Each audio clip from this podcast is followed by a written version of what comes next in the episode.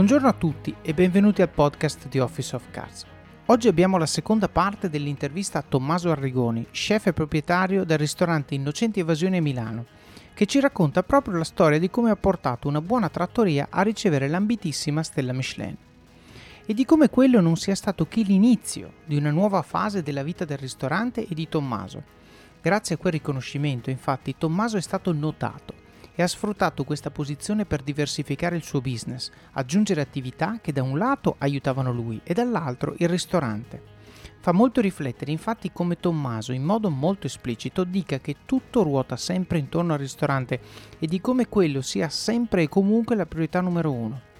C'è molto da imparare da questo approccio, penso, sia per un imprenditore sia nella vita di tutti i giorni. È facile farsi distrarre dalle cose nuove, dalle cose brillanti che stuzzicano magari il nostro ego e il nostro portafogli, ma non dimentichiamoci chi siamo e che se ci stanno considerando per qualcosa di diverso è perché sappiamo fare bene la cosa che ci ha portato lì. Prima di lasciarvi all'episodio vi ricordo del gruppo Facebook Office of Cats Community, un luogo virtuale dove condivido pillole quotidiane di saggezza che traggo da libri che mi hanno colpito dove troverete persone come voi che vogliono crescere, condividere domande e imparare, dove potrete condividere i vostri takeaways dai vari episodi per costruire attivamente valore e non essere spettatori passivi. Ricordate come si formano le abitudini, serve reinforcement e positive feedback e cosa c'è di meglio di un gruppo carico e motivato come voi. Ho deciso di usare questo canale anche per condividere spunti sul podcast, come ad esempio permettere a voi che ascoltate di fare domande alle persone che intervisterò, oppure fare sondaggi sui contenuti, libri e molto altro. Quindi se ascoltate il podcast, seguite il gruppo. Prometto di rispettare il vostro tempo, come faccio qui. Mi raccomando, andate a vedervi le show notes di questo episodio perché io e Tommaso abbiamo raccolto per voi utilissimi link per migliorare il vostro kit di cucina domestica coltelli, elettrodomestici, pentole, non sono tutti uguali e vi raccomandiamo davvero cose eccezionali. Bene, non mi resta che augurarvi buon ascolto di questa mia chiacchierata con Tommaso Arrigoni. E quindi niente, iniziamo così e andò bene. Eh, non cambiamo praticamente nulla, mettiamo a posto appena appena la cucina e, e partimmo. E chiaramente i clienti quel poco di grow up che abbiamo fatto lo hanno apprezzato perché noi arrivavamo da un, eh, da, un, da un, mondo che era completamente diverso certo. e quindi insomma eh, si capiva, eh, il tocco era completamente differente. Chiaro. Non toccando i prezzi il valore era molto alto, era, certo. c'era veramente un valore aggiunto no? okay. e, quindi, e quindi è andata molto bene, abbiamo fatto un paio d'anni così dove D'estate invece che andare in vacanza chiudevamo il ristorante, stavamo qui a sistemare, perché i lavori li abbiamo fatti tutti noi, cioè mm. eh, le piastrelle della pasticceria del ristorante che ci sono tutt'oggi mm. le ho messe io. Ok, va bene. perché all'epoca non avevamo soldi, certo. eh, non potevamo permetterci di... E quindi c'era il papà del mio socio che era molto bravo a fare questi lavori manuali mm-hmm. e con lui abbiamo fatto, abbiamo fatto parecchi lavori, abbiamo fatto insomma eh, dei lavori di miglioria, poi abbiamo piano piano abbiamo eh, chiaramente cambiato tutti i pezzi della cucina, mm. abbiamo eh, sistemato con, eh, con, le cose che interessavano a noi mm. e, e, poi, e, poi, siamo partiti e piano piano abbiamo cambiato tutto fino... Quindi è stato un cambiamento, cioè, o meglio ti faccio una domanda diversa, quando è che questo ristorante ha cominciato a riflettere la tua filosofia rispetto al devo pagare le cambiali? Eh, dopo, do, allora, dopo quattro anni eh, di lavoro, diciamo così, un po', eh, come posso dirti, è stato un lavoro che a noi non piaceva totalmente, però doveva, dovevamo farcelo andare bene. Cioè, certo. Questo era per forza di cose, cioè era un compromesso, era, mm. eh, e un quattro anni così li abbiamo fatti. Okay. Quattro anni Quindi così li ho fatti. Introducendo piccole modifiche, niente Introducendo solo piccole modifiche, mm. sì. E, ecco, questa è stata un'altra delle cose secondo me vincenti del mio percorso mm. eh, professionale, perché la non... Ehm, cioè la consapevolezza di arrivare all'obiettivo che era non solo pagare le cambiali, ma di creare una cosa con una mia filosofia, con una nostra idea, una... era molto forte mm-hmm. e la paura di sbagliare era tanto forte quanto la, la, la, la voglia di arrivare. Certo. No? E quindi abbiamo fatto veramente un passo alla volta. Mm. Ecco, questa è, secondo me è stato uno dei grandi, delle grandi mosse vincenti di tutta la mia storia. Mm-hmm.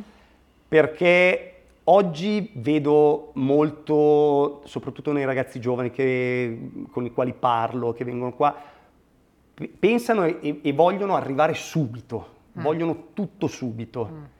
E invece non è così, tu una certo. cosa te la devi conquistare. Certo. E per conquistarla ci vuole tempo. È come quando, dicevamo prima, l'esperienza che va costruita piano piano. Eh, tu non è che la linea impari a farla eh, e ti viene eh, perfetta subito, ci devi lavorare, deve certo. essere un certo. lavoro di costanza, deve essere un lavoro veramente di, di, di, cesello, tu devi stare qua tutti i giorni, devi viverlo il posto certo. e devi parlare tutte le sere con i tuoi clienti e non ti puoi permettere di lasciare qua dei ragazzi a fare qualcosa che non è loro, perché certo.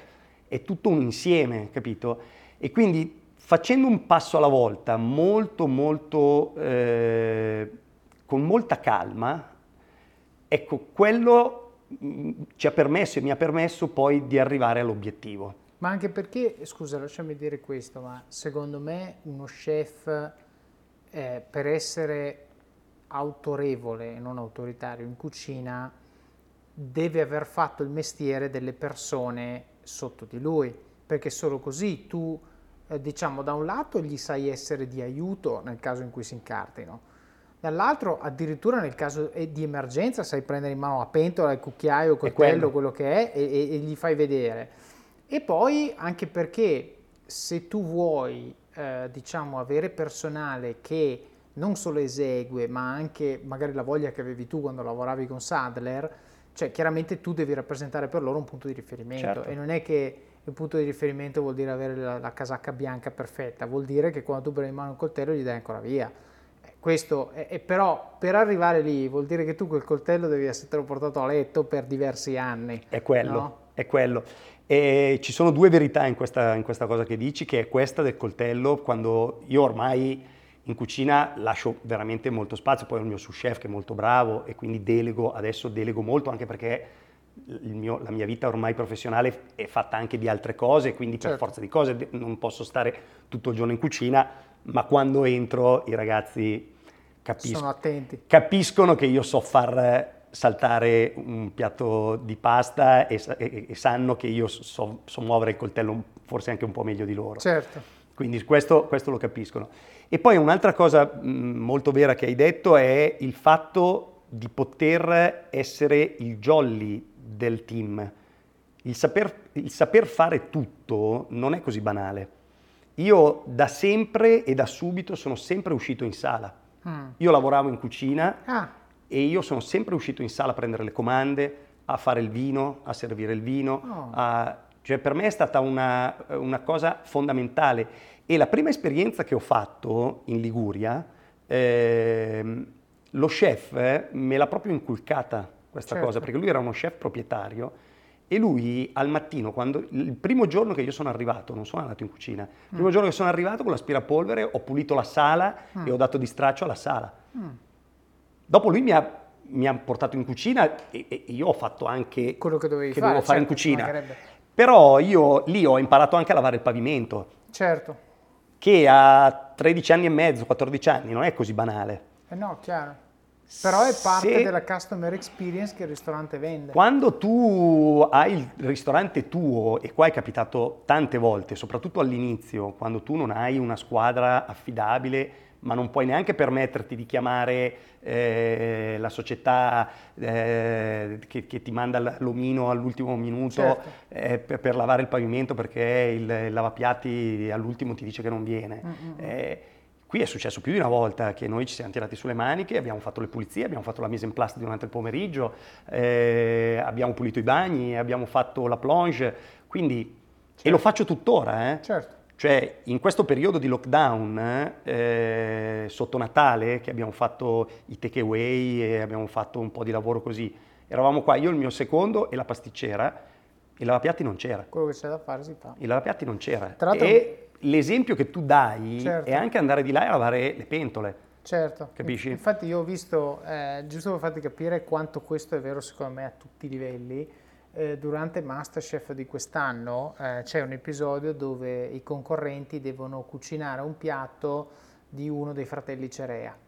Ok? E lo devono cucinare di fronte a lui, con lui che lo sta cucinando in contemporanea, però c'è un muro dove loro sostanzialmente possono vedere solo la sua faccia, ma non, non la suo- il suo tagliere, quindi non lo vedono Sì, lavorare. sì, sì. E lui descrive, lui fa la telecronaca e c'è stata una scena che è stata inquadrata quasi di striscio, però poi eh, Cannavacciuolo glielo fa notare. E allora ci sono questi aspiranti chef che tra l'altro cioè quest'anno erano bravi, Erano bravi, erano- sì. bravi, bravi, che stavano facendo fatica a stargli dietro no, al Cerea e il Cerea fra un passaggio e l'altro lavava le pentole e le metteva ad asciugare, ma con una fluidità. E a un certo punto Cannavacciuolo dice ragazzi, mentre voi state annaspando, lui sta lavando i piatti. Cioè, giusto per farti capire come eh, il, il, eh, quello lì, secondo me, lui non è che l'ha fatto per show off, No. l'ha fatto perché per 40 anni ha fatto così e si fa così. Appena hai finito di usare, io dico sempre, quando adesso mia figlia ha tre anni, la più grande, e quando in cucina dice voglio darti una mano, no? Allora io le ho insegnato questo, eh, diciamo, modo di dire, che è diventato un po' anche il motto, no?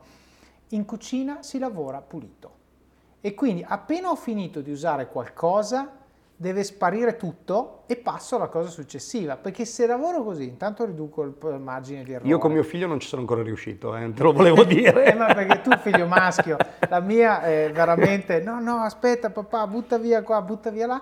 Però si e adesso lei va in giro dicendo si lavora pulito, cioè l'è entrata sta roba perché effettivamente è una questione di produttività, non, Certo. non solo di igiene, Certo. ovviamente ci mancherebbe, ma è proprio di produttività, perché se lavori pulito e il tuo movimento è finito quando hai pulito, non quando hai finito di preparare, tu sei già pronto per la cosa dopo e siccome appunto on the line o durante il servizio la cosa dopo è già iniziata Sì, sì, 10 sei già minuti fa, Sì, sì. esatto, questo secondo me è di nuovo nei paralleli fra la cucina e la vita reale, tu hai finito quando hai pulito, non quando hai finito. Certo. Ecco, questo secondo me è, è una buona lesson da portarsi a casa.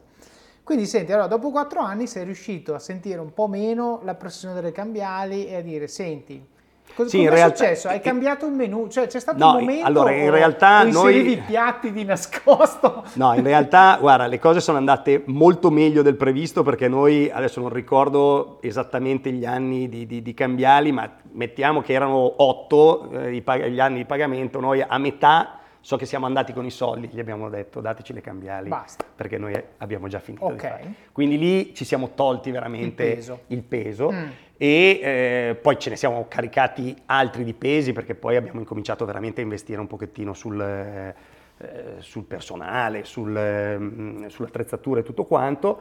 E sì, dopo, diciamo, dopo cinque anni circa noi abbiamo incominciato a, a ragionare con un'altra testa. Ah. Dopo 4-5 anni abbiamo incominciato a dire benissimo.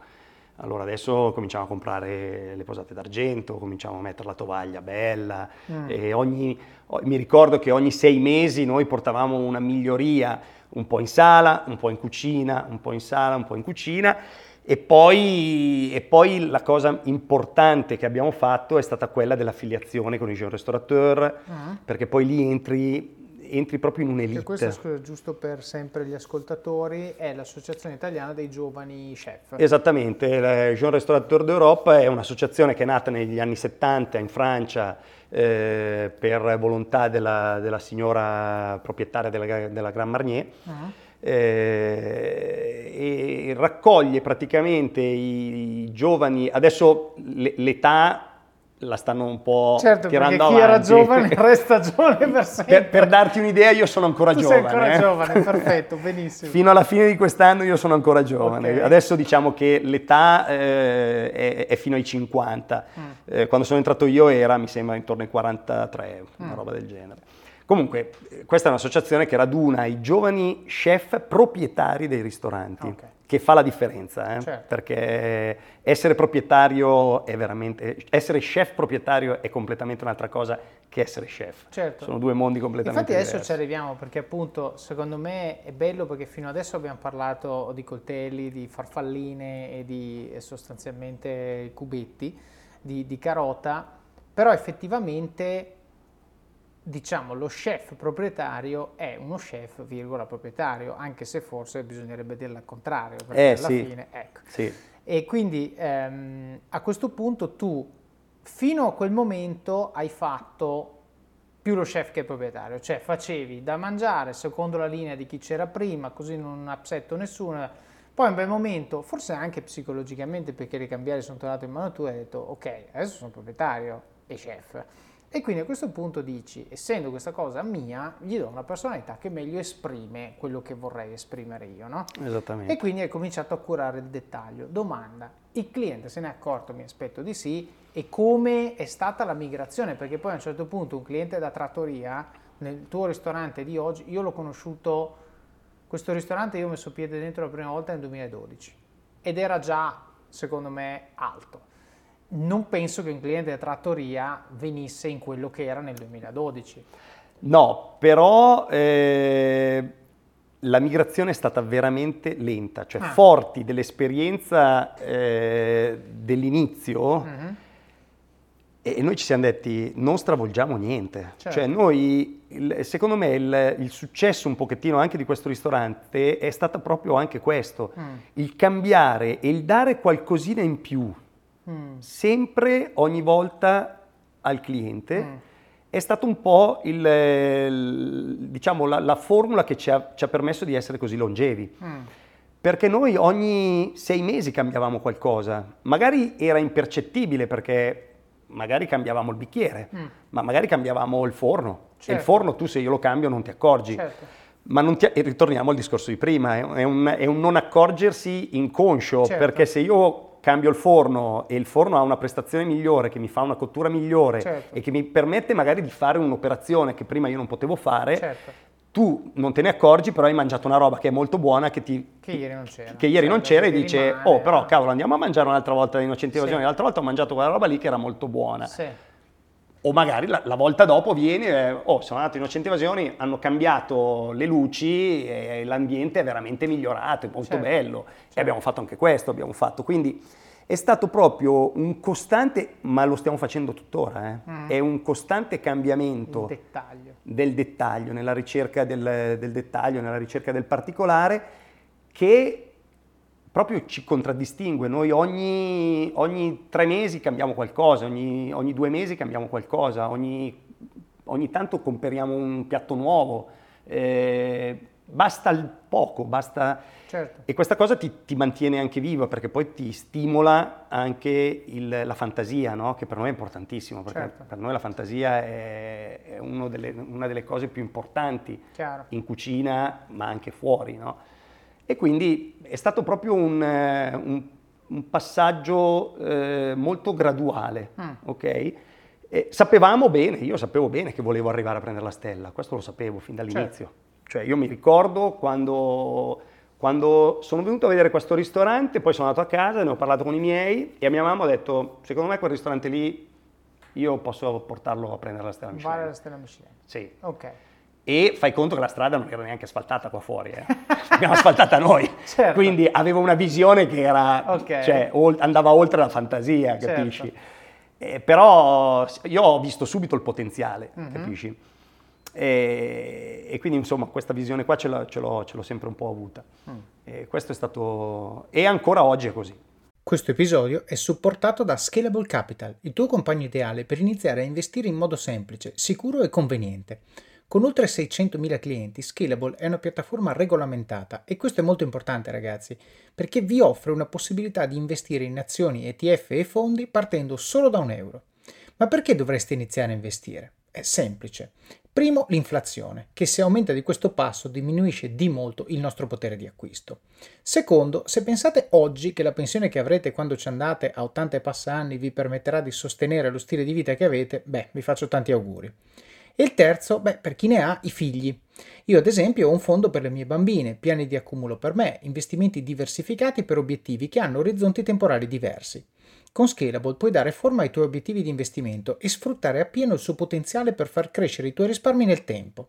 L'importante è iniziare per step e Scalable non ti permette solo di acquistare azioni o ETF, ma anche di imparare come funziona il mondo degli investimenti. Scopri di più su come Scalable può trasformare il tuo approccio agli investimenti visitando il link in descrizione. Ricorda, con Scalable il tuo viaggio finanziario può iniziare solo con un euro. Non aspettare, investi nel tuo futuro oggi stesso con Scalable Capital. E quindi dopo che avete dato questa vostra impronta, la stella arriva poi alla fine. Dopo è arrivata la stella, sì. Allora c'è stato prima i Jean Restaurateur, eh, siamo entrati nei Jean Restaurateur e dopo mi sembra due anni è mm. arrivata, è arrivata la stella. Poi ti dico, io eh, qui non, cioè non, non, voglio peccare di presunzione, però eh, no, io la stella non, cioè non l'ho mai cercata. Non, allora, ci sono dei, degli chef e dei ristoratori che aprono un ristorante e ti dicono, la prima cosa che ti dicono è apriamo questo ristorante e il nostro obiettivo è prendere la stella. Io sì. non ho mai lavorato per mm. questo, cioè io ho avuto la visione di dire sì, questo è un locale che secondo me ha tutte le la caratteristiche che, cioè se io lavoro bene ci posso arrivare lì. Certo.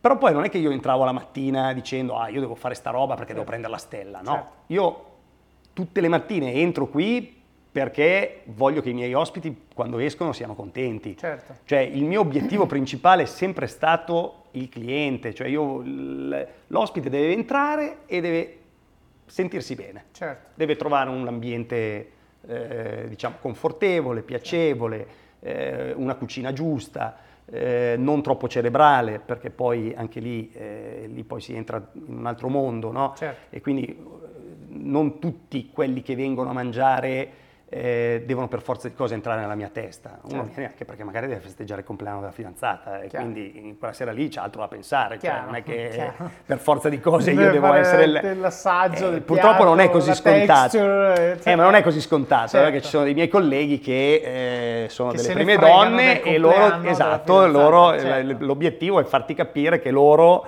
certo. eh, nella clorofilla della foglia della cosa devono farsi capire che tu magari quella sera lì certo. non c'hai voglia di capire la clorofilla. No? Certo. E quindi insomma diciamo che l'obiettivo è, è un po' sempre stato, stato questo, no? e, e, quindi Jean Restaurateur poi, poi la stella è arrivata, è arrivata in un momento dove io, pensa, eh, il giorno che hanno assegnato le stelle, io manco sapevo che c'era la presentazione della Michelin quel giorno lì, quindi... Ma tu eh, sapevi ti sei reso conto degli ispettori o no? No, assolutamente. Zero. No, no, zero. Zero, nella Quindi maniera più assoluta. Queste leggende che vengono in due, che uno ordina la degustazione, l'altro no, che buttano la forchetta no, per terra. Per ma vedere. allora no, que- allora quella roba lì secondo me la Michelin non la fa, sì. della forchetta per terra sì. non gliene frega niente, la okay. Michelin eh, non, pe- non, penso. Eh, non, non, lo so, io, mm. allora io dico sempre, quando mi fanno questa domanda, dico sempre, guarda, noi giochiamo un, un campionato di uno sport. Sì dove noi non conosciamo le regole. Eh, esatto. E quindi tu giochi per giocare bene certo. e fai il, tutto il possibile affinché quello che stai facendo, secondo te, certo. è, la, la, cosa migliore che e, tu possa fare. Il giudizio di un anno di lavoro è basato su un servizio una sera e tu non lo sai, perché loro vengono... Sì, uno, magari anche più di uno, perché non è detto, dubbio. quando sei, sì, quando eh. sei un po' in aria di stella, magari di, di visite ne hai, ah. ne hai, magari anche più di una. Okay. Eh, dopodiché loro non si presentano quasi mai, fai conto che in 24 anni io presentati, si sono presentati forse tre volte, quattro volte, sempre sulla porta, a conto pagato e ah, tutto quanto, certo. e perché magari avevano un dettaglio, erano in fase di, di, di eh, completamento della scheda, Avevano la guida... un eh. blocchetto col logo. Sì, no, e magari gli mancava il giorno di chiusura, volevano ah, sapere okay. se era vero che a certo. Pasqua tu sei veramente chiuso oppure no, certo. e lo, devono solo aggiornare un dato okay. e, e, quindi sono presentati forse 3-4 volte, non, certo. non, di più.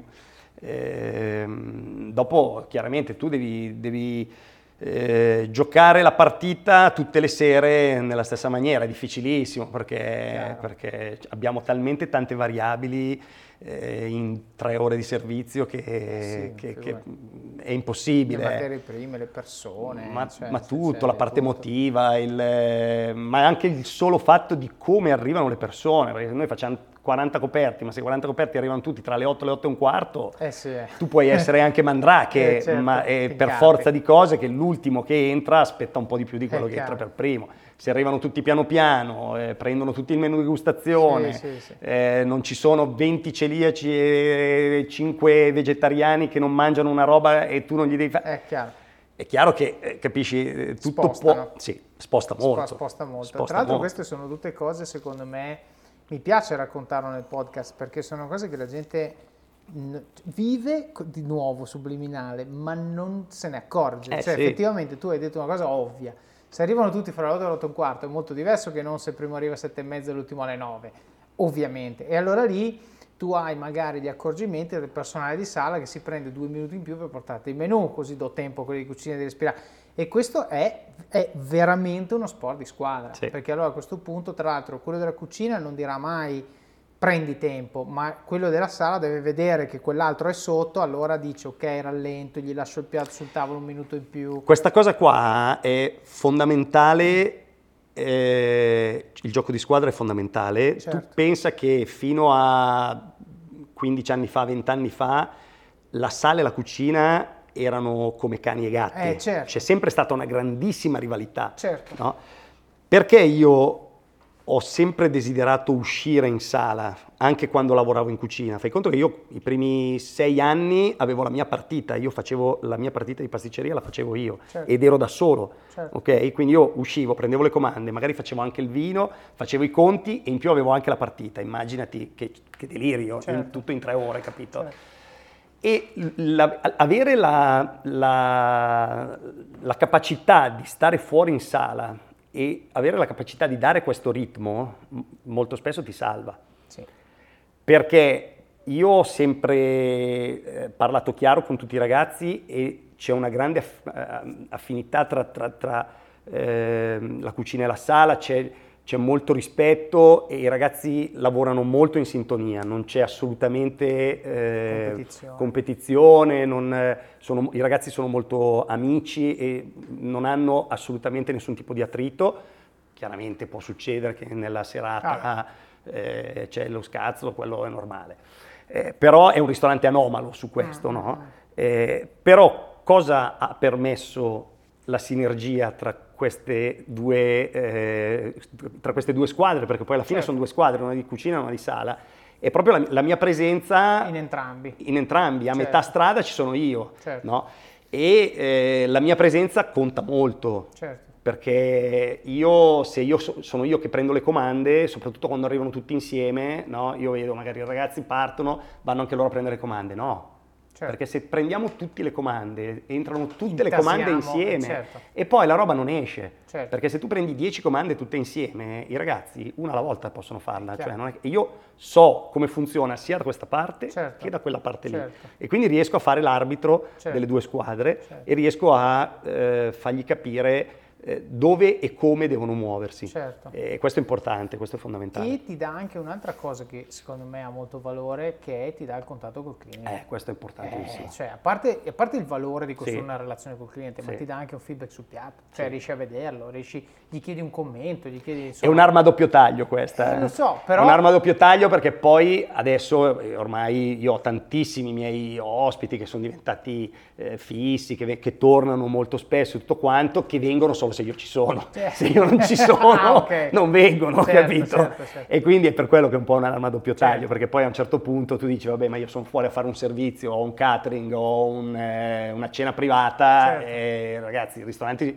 va avanti lo stesso, anzi... Guardate, i ragazzi sono, molto spesso sono più bravi di me, cioè in alcune cose cioè io non ci metto neanche più il naso perché eh, eh, molte cose sono più bravi loro di me. Cioè, se, se, vuoi un buon vino, parla con Lucia, lei eh, va a farsi tutte le degustazioni. Io prima andavo anche a farmi tutte le degustazioni, adesso non ho più tempo, lei è molto più preparata di me certo. a livello proprio di aggiornamento sì, sì. e quindi parla con lei. No, ma, ma mi mandi Tommaso perché l'altra sì, volta ci aveva consigliato un eh. vino, eh, ho capito, ma certo. parla con Lucia, che certo, certo. è lei la sommelier. È dura, è dura, e quindi poi su quello... personalizzi un pochino, eh, cioè diventa un po' il ristorante ma un po' la persona. Un po' la persona, un po' la casa, no? E quindi sì. Senti, hai citato citato velocemente, adesso volevo approfondire questa cosa, perché giustamente tu hai detto io ho un ristorante, gestisco il ristorante, cucina, sala, ma faccio altro. E adesso hai appena detto ho fatto la consulenza, ho fatto la cena privata.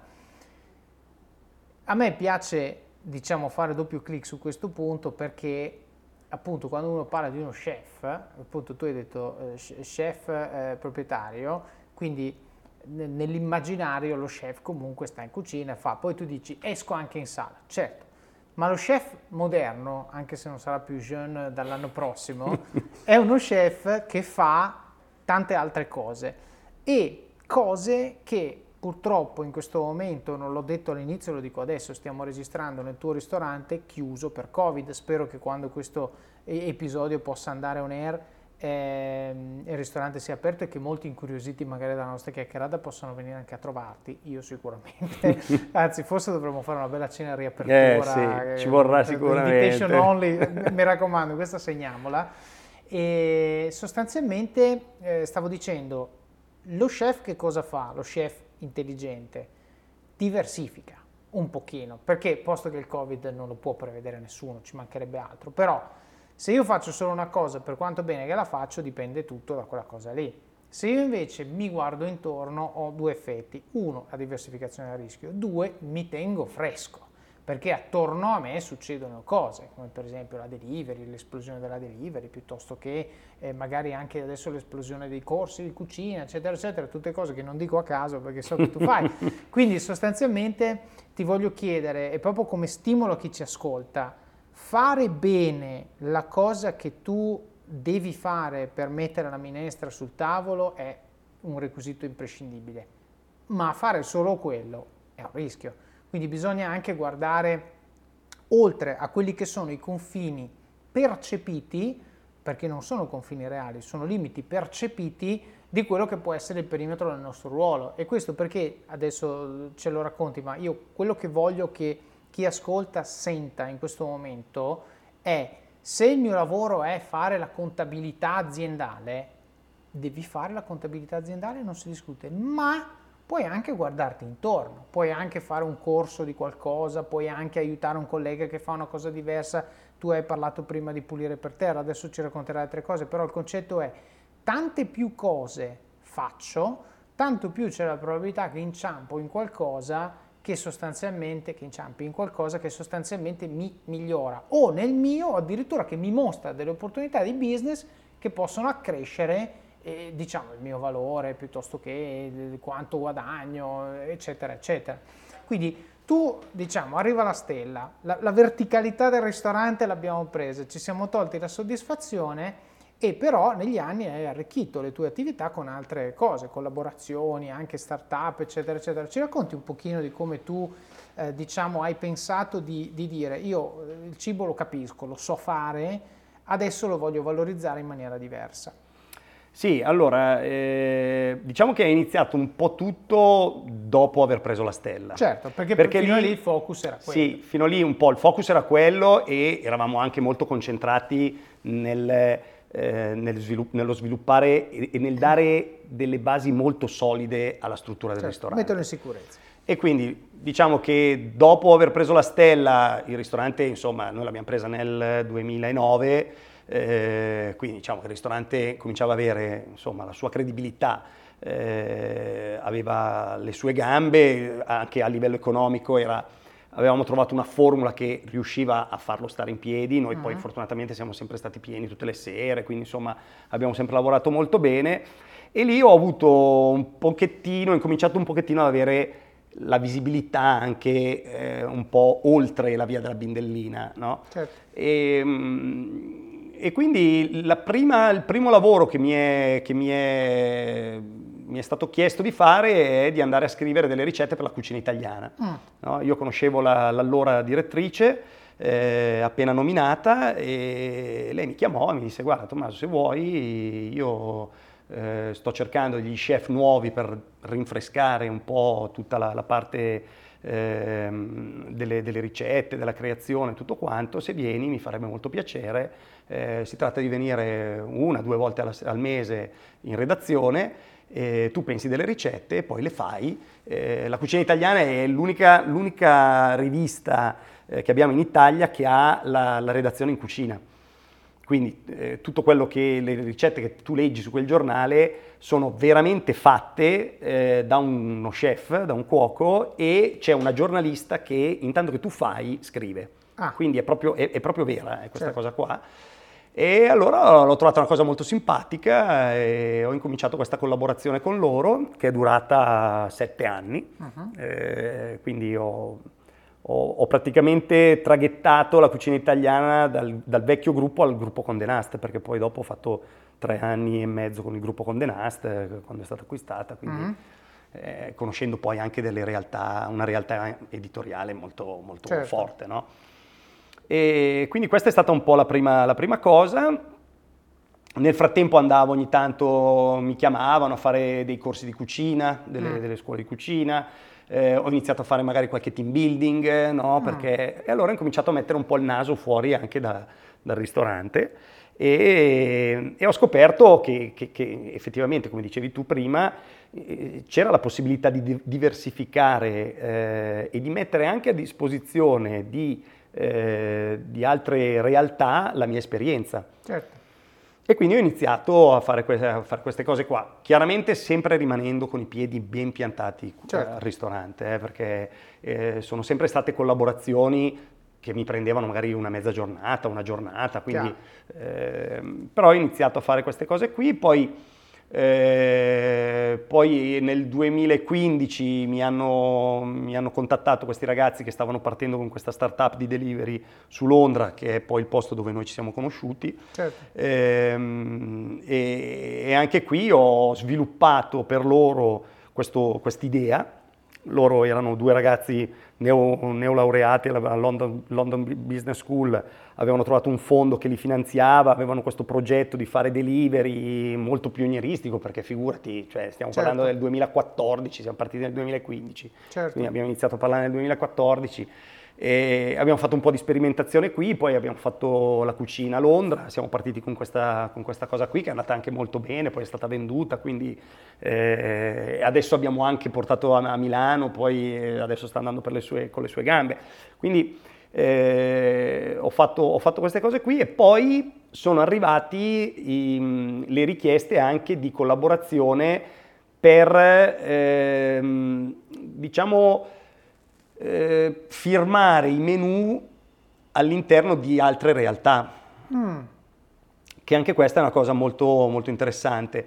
Eh, quindi eh, consulenze eh, in ristoranti o comunque in eh, piccoli alberghi sì. o in strutture di questo tipo, eh, dove magari la ristorazione può essere un problema, può essere un, un un lato sfavorevole, no? tu pensa a un piccolo albergo che ha le camere che funzionano molto bene, ma ha il problema della cucina perché non ha lo chef giusto, non certo. ha la visione, non ha la struttura. No? Perché non è il loro core. Magari. Perché non è, sì, non, non, non essendo il core, il core, business, chiaramente certo. eh, viene anche un po' lasciato. Però poi cosa succede? Che diventa un costo. Chiaro e quando diventa un costo l'imprenditore eh, eh, se ne accorge. Sì, no? anche perché lasciami dire, se le camere vanno bene, il ristorante consistentemente non va bene, le camere cominciano, cominciano a andare Esattamente, esattamente. Vacanze in Sicilia o in Sardegna. Con i traghetti GNV viaggi in relax, porti tutto quello che vuoi e ottieni super vantaggi. Col nuovo programma Fedeltà MyGNV accumuli punti viaggiando, ricevi un cashback del 20% e tanti sconti a bordo. Non c'è modo più conveniente per andare in vacanza. Scopri i dettagli su gnv.it. E allora ho iniziato anche collaborazioni di questo tipo dove appunto io firmo, firmo i menu, ma, ma, non solo, ma sistemo anche le, le cose che non funzionano cioè, nella cucina. Fai tipo do... quello che fa Cannavacciuolo, le cucine sì, da incubo, esattamente, e la metti a posto. È un po' così, okay. un po' così, molto spesso succede così, che tu arrivi e guardi un attimo i conti, vedi, vedi cosa fanno, vedi che cosa perdono e poi guardi le fatture di cosa comprano e ti rendi conto che, che non Perché funziona. questa è l'altra cosa, cioè anche lì sei bravo col coltello, ma devi essere bravo anche con Excel. Eh sì. Eh, perché Sì. tu devi sostanzialmente, tu devi dare un'occhiata al conto e capire dove c'è l'area di miglioramento o Sì, il problema. sì. Quindi anche lì è veramente una professione a 360 gradi questa, perché è proprio un sì. imprenditore a parte del ristorante, ma un imprenditore di se stesso, un imprenditore che sa capire come un ristorante genera costi e ricavi, chiaramente sa farlo in prima persona, ma sa anche leggere una situazione in un secondo. Sì, sì, sì. Ma poi sai, diventa per, no- per me che ormai insomma mastico il, il- il tema, diventa anche abbastanza semplice. Eh, mi ricordo quando, quando sono andato a fare questa consulenza in questo ristorante in Piemonte dove sono entrato e nel menù c'era la cacio e pepe in un posto dove, cioè, eh, in una regione dove abbiamo, eh, penso, i più buoni piatti possibili immaginabili da riprodurre, Sì. eh, non puoi metterci la cacio e pepe, capito? Certo. E quindi cioè, ci arriva anche un bambino, Certo. probabilmente tua figlia Sì. che, che- che lavora pulito, Che lavora pulito lo sa, certo. lo sa anche lei, capisci? Certo. Quindi, e poi vabbè, eh, dopo guardi, guardi i costi e riflettono la cacio e pepe, cioè, Chiaro. quindi eh, lì bisogna solo... Ma perché non c'è una visione, capisci? Non c'è proprio un, un, una- un progetto dietro, dietro al, al ristorante. E quindi faccio, faccio ormai da anni queste cose qui. In più adesso eh, si sono aggiunte eh, delle collaborazioni con aziende che invece vogliono il mio nome per eh, creare dei prodotti eh, premium. E qua ti abbiamo visto sulla pubblicità della cucina italiana con la capsuletta in mano, giusto? Sì, allora diciamo che ci sono, c'è quel tipo di, di- Eh. di prodotto, no? che è un prodotto dove tu studi la ricetta Mm. in abbinamento al prodotto, che è già un prodotto magari premium, Certo. oppure c'è proprio un'azi- la- l'azienda eh, che fa prodotti anche solo per l'oreca. Io eh, ho firmato tre ricette per, eh, per un'azienda che fa eh, ravioli di altissima qualità, di pasta fresca, però Mm. industrializzati, perché Certo. loro eh, lavorano solo per l'oreca, quindi eh, producono per quella fascia di ristoranti che non può permettersi la, la brigata con il cuoco che gli fa il raviolo alla mano, ma che vuole una qualità comunque Certo. molto alta. Oreca, apro parentesi, hotel, ristorante, catering. Ok, scusate. Sempre io faccio l'interprete, non ti preoccupare. E, mm, e quindi eh, lì cosa hanno bisogno? Hanno bisogno, che, eh, a- a- hanno bisogno di affiancare alla linea diciamo, base Sì. Mm. una linea magari premium firmata dallo chef stellato Certo. eh, che invece di fare il raviolo ripieno con la ricotta e lo spinacio gli fa un, un raviolo magari un po' più pensato. Certo. no? E, e quindi anche lì poi con tutto il brand, con tutto l'uso del nome, Certo. tutto quanto. E, e quindi anche, anche in questo c'è, c'è- c'è- c'è spazio no? di, di- di lavoro. Eh, poi ultimamente ho fatto queste in collaborazione con un'altra azienda che produce box con mail kit per, per produrre eh, in casa de- dei piatti e lì eh, questa azienda produce praticamente, delega a noi chef di, di pensare una ricetta Certo, usando materie prime crioessicate, Certo. comunque tecnologicamente avanzate, eh, per dare la possibilità alla gente comune di prepararsi in casa un piatto che non è il- la pasta al pomodoro, che- che, Certo. sia- che abbia un valore diciamo, creativo molto alto. Certo. E quindi e così ce ne sono veramente tantissime Certo. di possibilità di eh, agganciare il mio lavoro e la mia esperienza a nuove possibilità. Non ultima la scuola di cucina. Certo. La scuola di cucina che Che è qua sopra. è sopra il mio ristorante, questa nel 2018, io avevo questo spazio libero e mm, ho detto, mi sono detto che forse era anche il caso di utilizzarlo per fare un po' di formazione. Mm.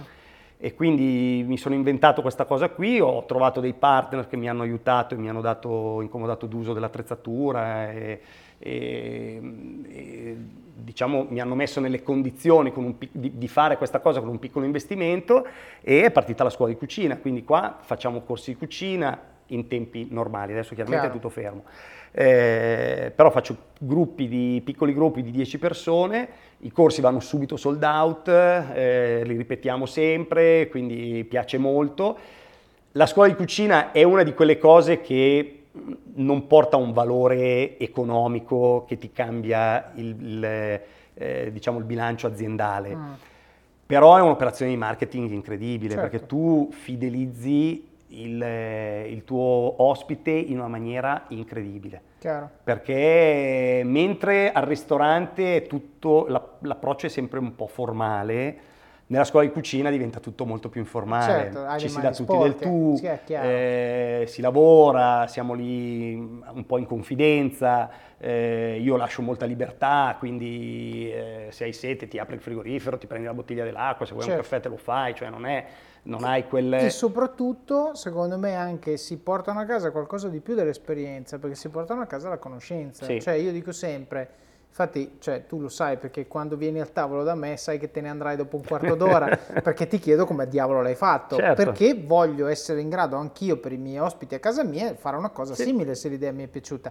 E lì lo imparo, quindi non diventa più un io sono ospite tuo per una parentesi di tre ore dove comunque tu ti curi del mio palato in maniera egregia, però poi esco e è finita lì. No, ho imparato una tecnica che riesco dopo svariati tentativi ed errori, a replicare in casa mia certo. e quindi poi ce l'ho per la vita. Sì, sì. la insegno a mia figlia, la insegno, la, la, la, la, faccio per un amico che so che gli piace quel tipo di cosa, quindi cioè, è, è lì che veramente secondo me la loyalty diventa un non sei più il mio ospite, ma sei il mio coach il mio maestro. Ma la scuola di cucina nasce proprio con questa con idea qua. Cioè certo. io quando, quando arrivano no, i miei corsisti così, dico sempre, non guardate le tre ricette fine a se stesse.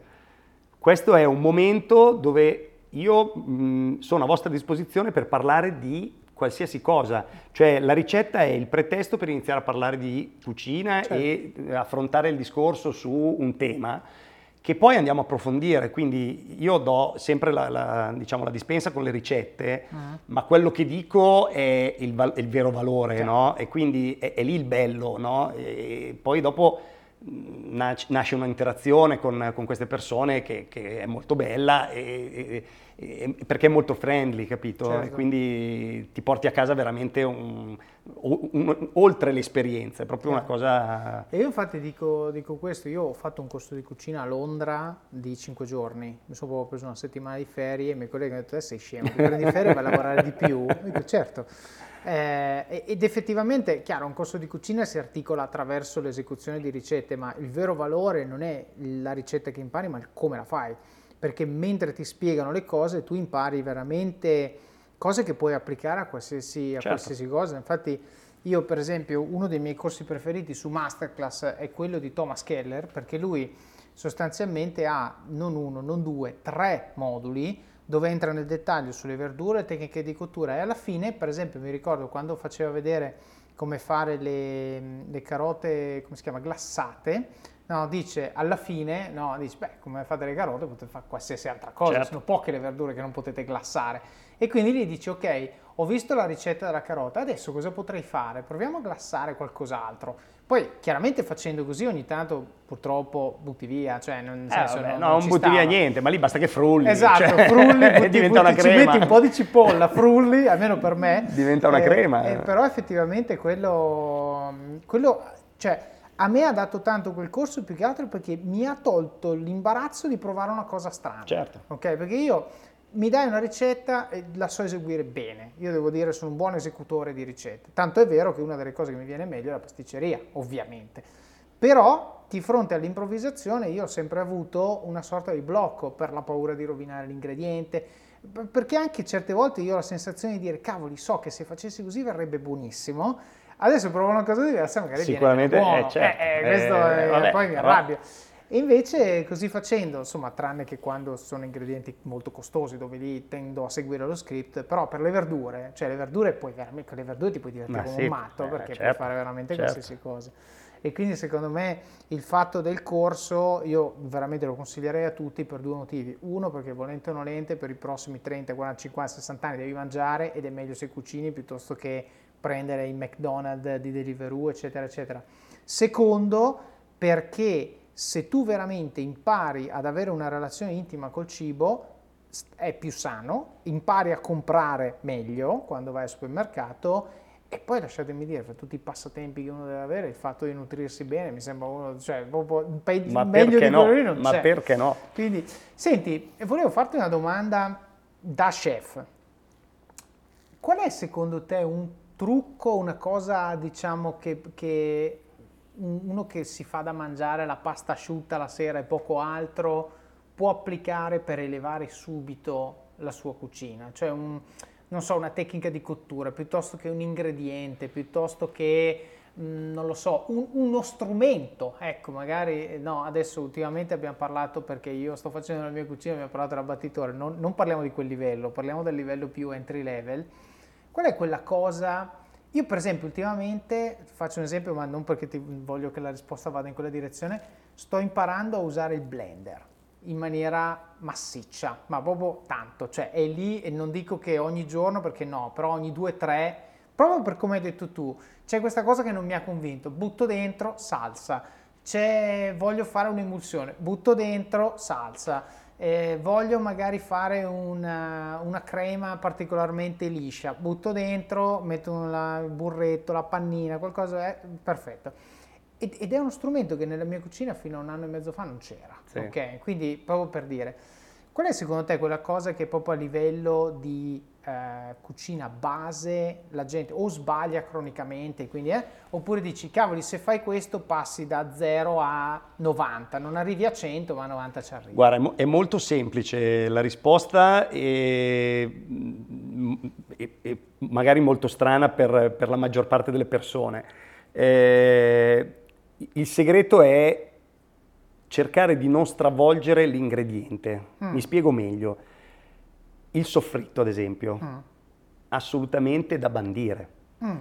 Cioè, eh, se tu fai una pasta al pomodoro, Mhm. la pasta al pomodoro deve sapere di pomodoro Sì, perché si chiama pasta al pomodoro, Certo. se no sarebbe pasta al soffritto di cipolla e pomodoro. Certo. ok? Quindi eh, in tutte le preparazioni che fai, che può essere la pasta al pomodoro, il risotto, l'arrosto, è identificare il vero gusto della, della pietanza che tu stai preparando e valorizzare al massimo l'ingrediente principale. Mm.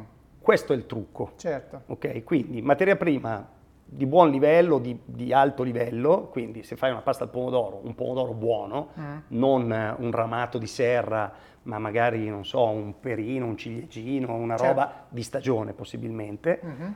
e che sia lui, Certo. ok? Quindi al limite un olio aromatizzato, una roba ma molto leggera, Mhm. no? Quindi diciamo il less is more è fondamentale Ok. per avere un risultato ottimale. Ok. Che tu ti prepari una minestra o che ti prepari la crema con la cappasanta e il eh, Certo. arruagliato con la cialda croccante e tutto quanto. Certo. Però tutto deve avere un gusto ben definito Mm, mm, e il gusto deve essere quello dell'ingrediente principale. Certo. Ok, quindi evitare tutto il superfluo. Il superfluo molto spesso è, eh, oltre che un fatto di disturbo, Mhm. poco digeribile, cioè ha poi anche tutta una serie di complicazioni che Certo. ti vanno anche a, a stravolgere non solo il gusto, ma anche poi l'esperienza di quello che tu stai andando a mangiare. Certo. Se tu ti fai un risotto buono senza il soffritto, lo digerisci meglio. Certo. Se lo fai allo zafferano, sa di zafferano. Certo. E eh, quando hai finito di mangiarlo, tu vai a letto e sei a posto. Cioè, Certo. il giorno dopo tu ti svegli, non hai. Certo, non capito? devi buttarci mezza cipolla per un risotto per due, diciamo. Esatto, Certo. quello, capito? Quindi Ok. eh, questo è secondo me la cosa fondamentale. Ok. Dopodiché, come dicevi tu, è chiaro che l'ausilio e l'aiuto di tecnologie nuove possono sicuramente cambiare e stravolgere completamente anche l'esperienza domestica. Certo, certo. Quindi Ma io ti dico, adesso alla- all'abbattitore ci sto arrivando perché appunto ancora non ce l'ho, ehm, però mi sento di dire, dimmi se sei d'accordo, ma sicuramente il primo, allora, il primo investimento che mi ha cambiato completamente la vita sono stati i coltelli. Cioè, proprio coltello, sì. coltello non... Cioè, se tu vai alle Selunghe... È la prima cosa che... che... compriamo quando andiamo alla scuola alberghiera. Esatto, eh. cioè ti, ti, ti, danno, come quando vai in polizia ti danno la pistola distintivo, sei uno sì. chef ti danno il rotolo con i coltelli, almeno sì. tre coltelli, sì. no? Allora, eh, io ho preso il coltellino, quello piccolino per i lavori di precisione, un bello chef knife grande, poi ne ho presi altri e poi ho preso quello serrato per il pane, eccetera, eccetera. E devo dire che la differenza fra i coltelli da 20 euro di 3 dell'Ikea e i coltelli da 150 euro l'uno della Wusthof si nota, ok? Poi uno dice li vale o non li vale. Io dico una cosa, se tu prendi un coltello buono e te ne prendi cura fra dieci anni ce l'hai ancora ed è perfetto. Ma anche tra venti, io ho i miei primi miei ce li ho ancora. Ecco, quindi... se tu prendi quello dell'Ikea, io ne ho preso uno adesso nella casa temporanea in cui sono a gennaio, si è rotto la settimana scorsa, sì. quindi è così. Eh, quello è il primo cosa. Seconda cosa che secondo me cambia molto, però anche lì con parsimonia, perché bisogna, come facevi tu, un pezzo alla volta, sono le pentole, perché anche lì se prendi le pentole sfigate è dura fare, cioè è facile sbagliare, mettiamola così. Beh, la pentola comincia a essere un, eh, un complemento che eh, è soggetto alla, al tipo di preparazione che tu devi fare. Sì, sì.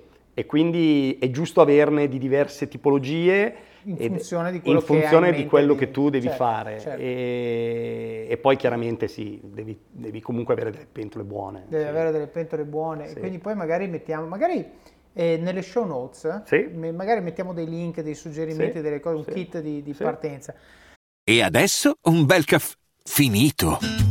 Perché rischiare di rimanere senza caffè quando puoi abbonarti a Caffè Borbone? Prezzi vantaggiosi, costi di spedizione inclusi, tante possibilità di personalizzazione e l'abbonamento lo sospendi quando vuoi. Decidi tu la frequenza, la qualità, scegli tra le cialde e capsule compatibili e crea il tuo mix di gusti e miscele.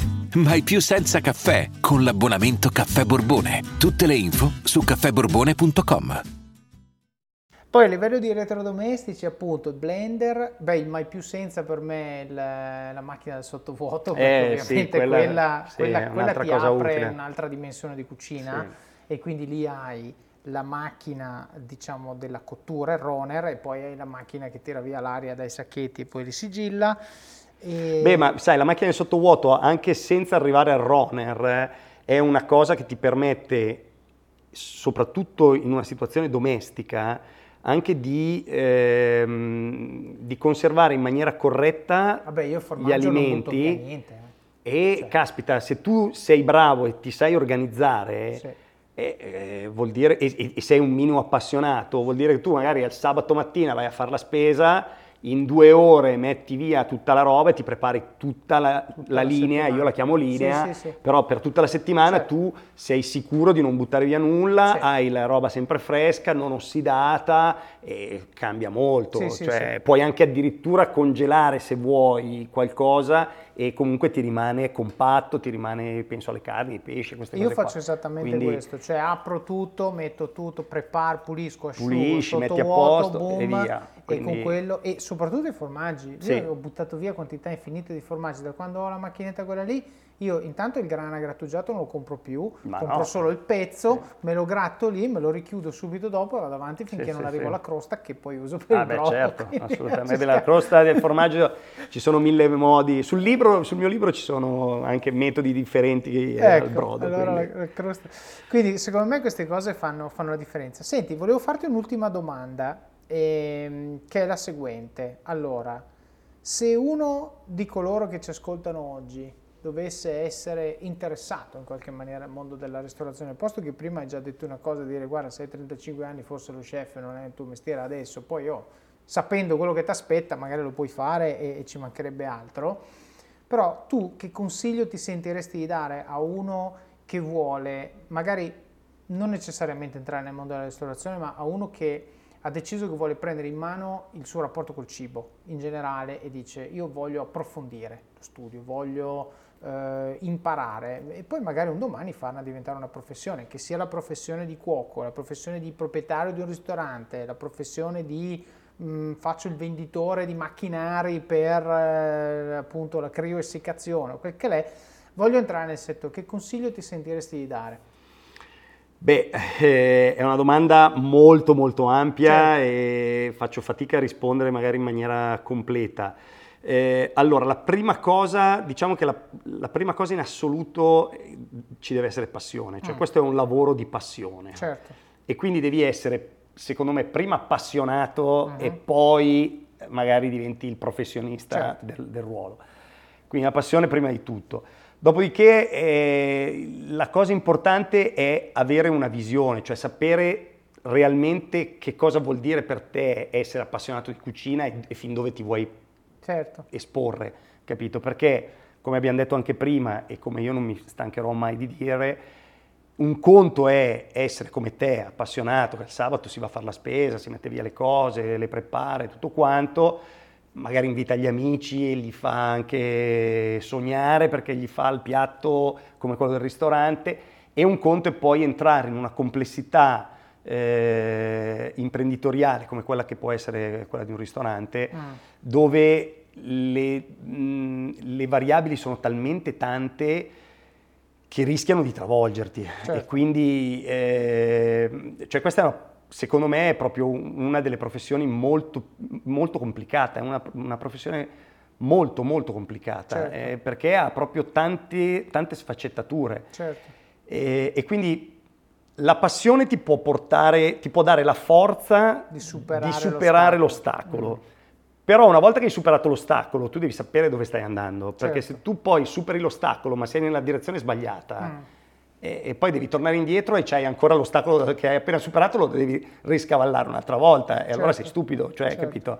Quindi eh, capire veramente bene qual è il, il tuo obiettivo è mm. la prima domanda da farti. Quindi mm. se tu vuoi andare a vendere le macchine per la criosificazione, benissimo, certo. fanno parte del mondo della ristorazione in quel settore lì, bene, allora vado, mi informo, cerco di capire, vado a parlare con le aziende, mi faccio l'esperienza, vado a parlare con gli chef che hanno preparato le ricette con la criosificazione, mi faccio tutte le esperienze del caso certo. e poi raggiungo quell'obiettivo lì.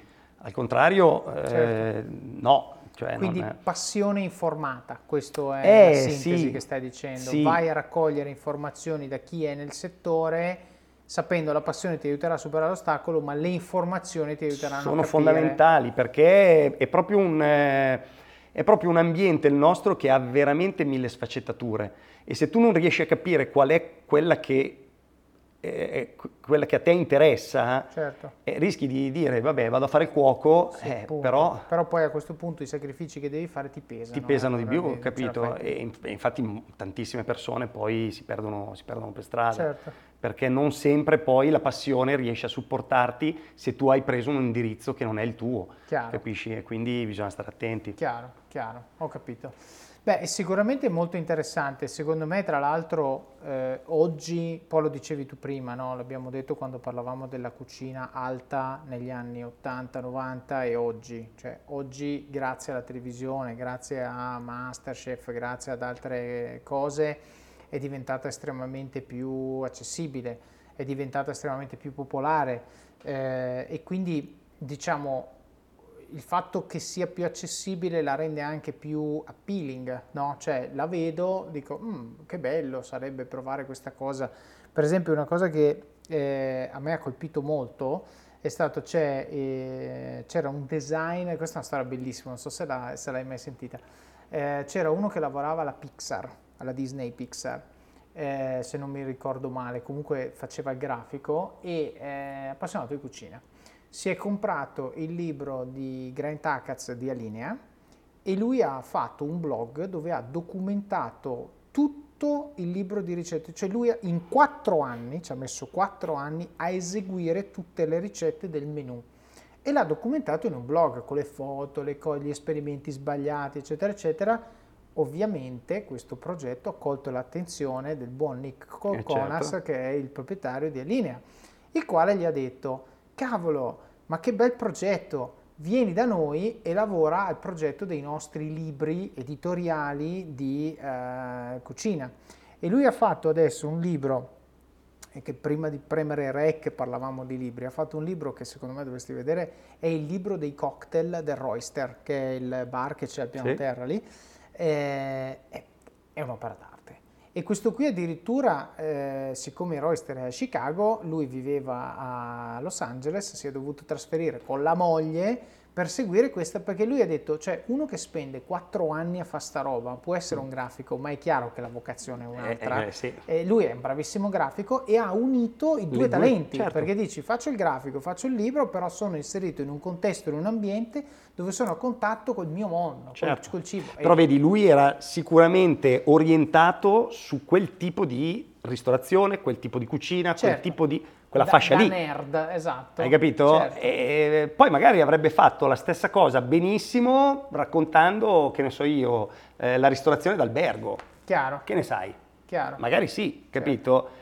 E- però eh, aveva il focus ben, ben chiaro, perché Sì, sennò sì. non parti a fare una roba del genere no, è e la chiaro. fai durare quattro anni, Chiaro, capisci? E poi chiaro. magari la fai diventare anche una professione. Eh, ma infatti secondo me questo, cioè come dicevi tu prima, no? Proprio la, mm, come si chiama? La passione informata l'abbiamo chiamata. Cioè lui dice, io sono appassionato di questa roba, è innegabile perché appunto sono a quattro anni, ciaone. Ma già solo prendere in mano quel libro e dire adesso cucino tutto, cioè devi essere Devi fuori essere di fuori di testa, testa, cioè, devi certo, essere sì, fuori sì. di testa. E dopodiché dici, eh, lo faccio, lo documento, chiaramente lo faccio per me stesso, Certo. che- e poi ovviamente se taggo quell'altro su Twitter e lo vede dice, "Mm", Mm. e poi si aprono delle opportunità che appunto sulla base della tua passione, sulla base del fatto che a questo punto sai che cosa vuol dire perché queste ricette, cavoli, non è che dici, cioè non è ragazzi prendete 50 grammi di farina e un uovo, No, cominciate poi a ha anche un costo una roba del genere, Certo, eh, ma i perché voglio macchinari dire, macchinari, tutto, le eh. cose, gli ingredienti, eh, gli sbagli, le Eh, cose, no, cioè, eh, cioè, voglio dire. se- quattro anni per fare un menù, cioè, Cioè. sai quanti sbagli. Va bene, Tommaso, senti, penso che abbiamo raccontato tantissimo. Prevedo delle show notes particolarmente ricche di links eh, e cose utili perché, ripeto, secondo me, se io dovessi consigliare ai miei ascoltatori un hobby da prendere in mano oggi, domani mattina e portare avanti per i prossimi 40 anni è la cucina. Parlo chiaramente per esperienza personale, ma ritengo appunto che sia una cosa sana, una cosa che ci fa stare bene, perché eh, riguarda quello che noi buttiamo Certo. dentro, una cosa che aiuta molto anche le relazioni, perché non c'è niente di meglio, tu li chiami ospiti e io anche, quando uno viene a casa tua, di sostanzialmente stupirli con un buon piatto. E poi insomma da, da papà mi viene da dire, anzi oggi è la festa del papà, oggi che stiamo registrando, mi viene da dire non credo che ci sia una cosa più bella da fare insieme con i propri figli. Ah, assolutamente, sì. Quindi questo è. Senti, grazie per averci dato modo Grazie di esplorare questo è mondo. stato un allora, piacere. Innocenti Evasioni, Milano, quando riapriamo speriamo presto possibile, venite a provarlo e poi uno chef senza sprechi e che compriate o meno il libro di Tommaso cercate di non sprecare niente perché è peccato. Assolutamente. Va bene, grazie mille. Grazie, grazie mille, grazie. Ed eccoci qui, finita anche la storia di Tommaso che ha condiviso un percorso pieno di spunti di riflessione. Abbiamo discusso di come all'inizio della sua avventura in Innocenti Evasioni abbia prima di tutto cercato di mantenere l'identità del posto, cosa che gli ha garantito che i clienti storici continuassero a venire e quindi il flusso di cassa gli abbia permesso di ripagare il debito senza eccessivo stress e affanno. Ci ha raccontato l'approccio passo passo, di come questo gli abbia permesso di vedere anche come reagiva il pubblico alle innovazioni senza correre troppi rischi. Abbiamo poi discusso del valore per un manager dell'autorevolezza e di come questa sia raggiungibile solo se sai fare il mestiere come e a volte meglio delle persone che gestisci. Nel mondo dei white collar, magari a volte non lo devi saper fare necessariamente meglio, ma devi comunque averlo fatto per poter essere rispettato e poter subentrare se necessario. Abbiamo discusso dell'importanza del lavoro di squadra per far funzionare un servizio. Leggere la situazione, preoccuparsi del problema dell'altro e aggiustare i nostri comportamenti per mettere l'altro in condizione di lavorare bene e di non andare sotto stress. Infine abbiamo discusso dell'importanza di diversificare il rischio, di uscire dai limiti percepiti del nostro lavoro, di quello che facciamo o che ci chiedono di fare. Tommaso, appena messo in sicurezza il ristorante, che ovviamente andava prima messo in sicurezza, ha iniziato a fare altro, cosa che a sua volta lo aiutava nel ristorante. Come sempre vi invito a praticare gratitudine a chi vi aiuta. Spesso gli ospiti del podcast mi scrivono qualche settimana dopo che ho pubblicato l'episodio, condividendo messaggi che hanno ricevuto da voi, messaggi di apprezzamento per l'episodio, per la loro storia e per quello che vi ha insegnato. Fatelo, mi raccomando. Il podcast vive di questo, di emozioni positive di persone che imparano, di ringraziamenti, di collegamenti nati quasi per caso. Questo in realtà è un consiglio molto più ampio. Se qualcuno fa qualcosa per voi, qualcosa che vi fa crescere, vi rende migliori, ringraziatelo. Rendete la sua giornata, come spesso accade con le mie quando mi scrivete, migliore. Passiamo ora al supporto, la fase in cui siete voi, i protagonisti e in cui dimostrate con pochi e semplici ma significativi gesti quanto impatto abbiano questi contenuti nel vostro quotidiano e quanto sia importante per voi che il podcast continui a crescere. Quindi come fare? Il primo modo lasciando recensioni di Office of Cards su Amazon, magari raccontando quali parti vi sono piaciute o quali tecniche e consigli avete messo in pratica e hanno avuto impatto nella vostra vita. So che molti di voi regalano Office of Cards ai loro amici, chiedete loro di lasciare la recensione quando lo hanno finito. Il secondo modo le recensioni del podcast se lo ascoltate su Apple Podcast. Magari potete commentare un episodio o una frase che vi ha colpito particolarmente. Se lo ascoltate su Spotify, dato che non ci sono stelline, postate sui vostri social. Magari già questo episodio se avete qualche amico che come me ama il mondo della ristorazione e dell'hospitality. Il terzo modo suggerite persone che vorreste che io intervistassi oppure temi che vorreste che io trattassi. Il quarto, i link nelle show notes. Non solo io prendo appunti per voi così che possiate ascoltare il podcast anche in auto oppure quando correte, ma in esse trovate link utili, a volte con codice di affiliazione, di strumenti che vi aiutano a crescere. Prima di fare il vostro shopping su Amazon, e questo ovviamente è il quinto metodo, mi raccomando solo il sito perché l'app non funziona, passate dalle show notes del podcast su it.officeofcards.com barra podcasts e cliccate sul link di Amazon oppure comprate uno dei libri che suggerisco nella sezione libri del sito. Così aiutate voi stessi a crescere e il podcast, il tutto con un clic. Per questo episodio non avete che l'imbarazzo della scelta su che cosa comprare per supportare. Il sesto modo parlare, parlare del libro e del podcast con le persone che vi stanno a cuore, amici, colleghi, parenti. Leggetelo insieme a persone alle quali tenete e discutetene come in un book club taggate il libro o l'episodio che più vi ha colpito sui vostri profili social, in modo che il numero più alto possibile di persone possa beneficiare di questi contenuti. E il settimo, il più importante di tutti, mettete in pratica quello che avete imparato e dimostrate con i fatti che le cose di cui parliamo qui funzionano. Fate come Tommaso, fate i sacrifici che servono per crescere, per migliorare nel vostro mestiere, coltivate la disciplina, siate ossessionati dal raggiungere e mantenere l'eccellenza in tutto quello che fate. Vivete al massimo, spingete sull'acceleratore, fate quelle benedette 10 flessioni al giorno, quella dieta, quel video, quel blog post o qualsiasi sia la cosa che nutre le vostre passioni e usatele come opportunità di crescita personale e professionale. Lo so che è difficile, ma è proprio nelle difficoltà che troverete crescita e successo. Decidete ora chi dovete diventare per avere successo e raggiungere gli obiettivi che vi siete prefissati. Il vostro domani inizia oggi e il vostro oggi inizia adesso. Vi auguro buon proseguimento di giornata e di settimana. Alla prossima!